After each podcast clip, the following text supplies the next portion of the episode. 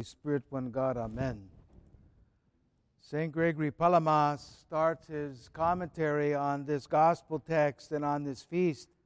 O Lord, how manifold are your works, and wisdom you have made them all.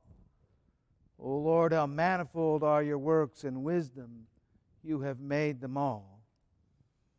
We begin this journey understanding the condition that Mary came into, the condition of the world, the condition of mankind this great sadness that God had for mankind, that he was separated from man, that there wasn't this union with God, that there was a destruction of the soul and the body, uh, even unto death. And this was a great tragedy and a great sadness to God.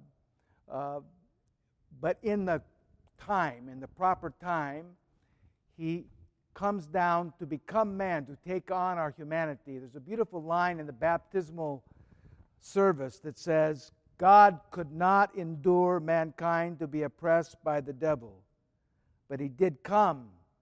He did save us. We confess his grace. We proclaim his mercy. We, we, we conceal not his gracious acts.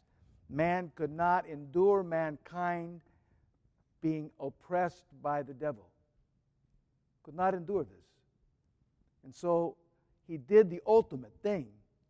Not just go down to fix it, he came down and took it on, on himself, took the burden of mankind, the sadness of mankind on himself, that humanity from the virgin, that he may raise us to the glory of God. And so, this amazing O Lord, how manifold are your works. In wisdom you have made them all. This kind of amazing uh, event, this idea. How, how did this happen? So, God becomes man in the womb of a virgin. The uncontained becomes containable. Heaven is now touching earth. How is this possible? How does the, the one that reigns in the heavenly throne become enthroned in the virgin. How are these things possible? O Lord, how manifold are your works. In wisdom you have made them all. This great proclamation that we hear in Psalm 104, and St. Gregory uses it over and over again in the explanation of this great feast.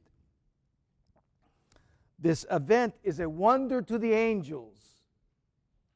Gabriel wonders what shall I call you? He comes to the virgin. This is a human being. What shall I call you? Heaven? Because in you will be the divine plant. Paradise? What do I call you? Paradise? Do I call you the heaven because the sun of righteousness?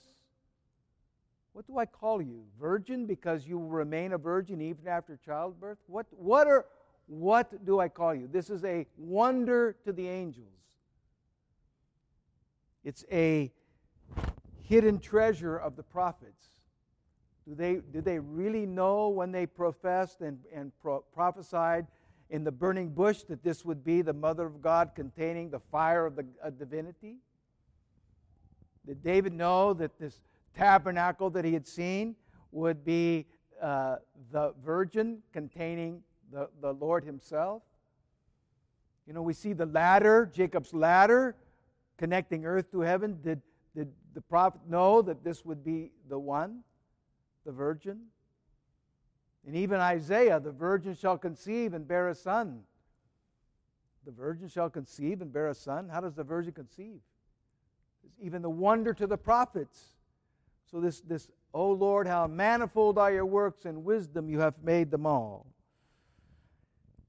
This is the line in St. Gregory was very beautiful. He said, This feast, this event, is to be, is to be believed but not known. It's beyond our knowledge. It should be worshiped, not investigated. That's, you know, we can get in trouble by trying to know too much.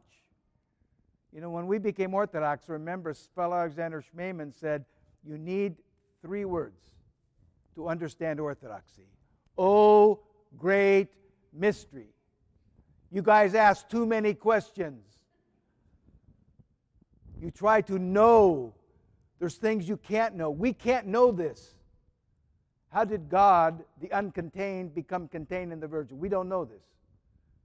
We believe it, but we don't know it. We have to let that go. We have to let that mystery be alive in us, be, be, uh, so we can actually bow down before God. We must worship this event, not investigate it. That's why the beauty of the hymnody around this is so wonderful, because it's so devotional to her. Hail, Mary, full of grace, the Lord is with thee. Hail, tabernacle. Hail, the restoration of Adam. Hail, the, the redemption of the tears of Eve. It's a worship, not an investigation of the event. So, what a beautiful way to, to look at this. Something that we can step into in a beautiful, worshipful way in a way that's beyond knowing. Doesn't that sound like God to you? Beyond knowing? It's important that we understand feasts in this way too. So Mary sits in the center of this feast. She is called the first apostle. The first apostle. Revered by all the other apostles, which is shown at her Dormition. They all begged God that when they heard that she was passing, that they would all be transported to her.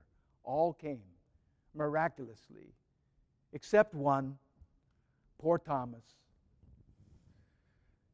He, she is called the glory of all those on earth. She is our human offering. If we look back to all humanity, we offered one person to God. We had one chance one chance in one part of history, and we offered our the Virgin, our Mary to Him, our humanity in the, the person of the Virgin was offered to God, and God said, I accept this. And Mary said, Be it done to me. So she is our offering. She's the, delight of heaven. St. Gregory calls her the delight of heaven. The angels rejoiced that man was going to be restored that this breach that they had witnessed and had to, to mitigate, because God would send them down to take care of the problems on earth, that this, this would be mitigated by the Annunciation, by the Mary bearing the Son of God. She's the adornment of creation. This is, this is like beautiful right here. The adornment of creation.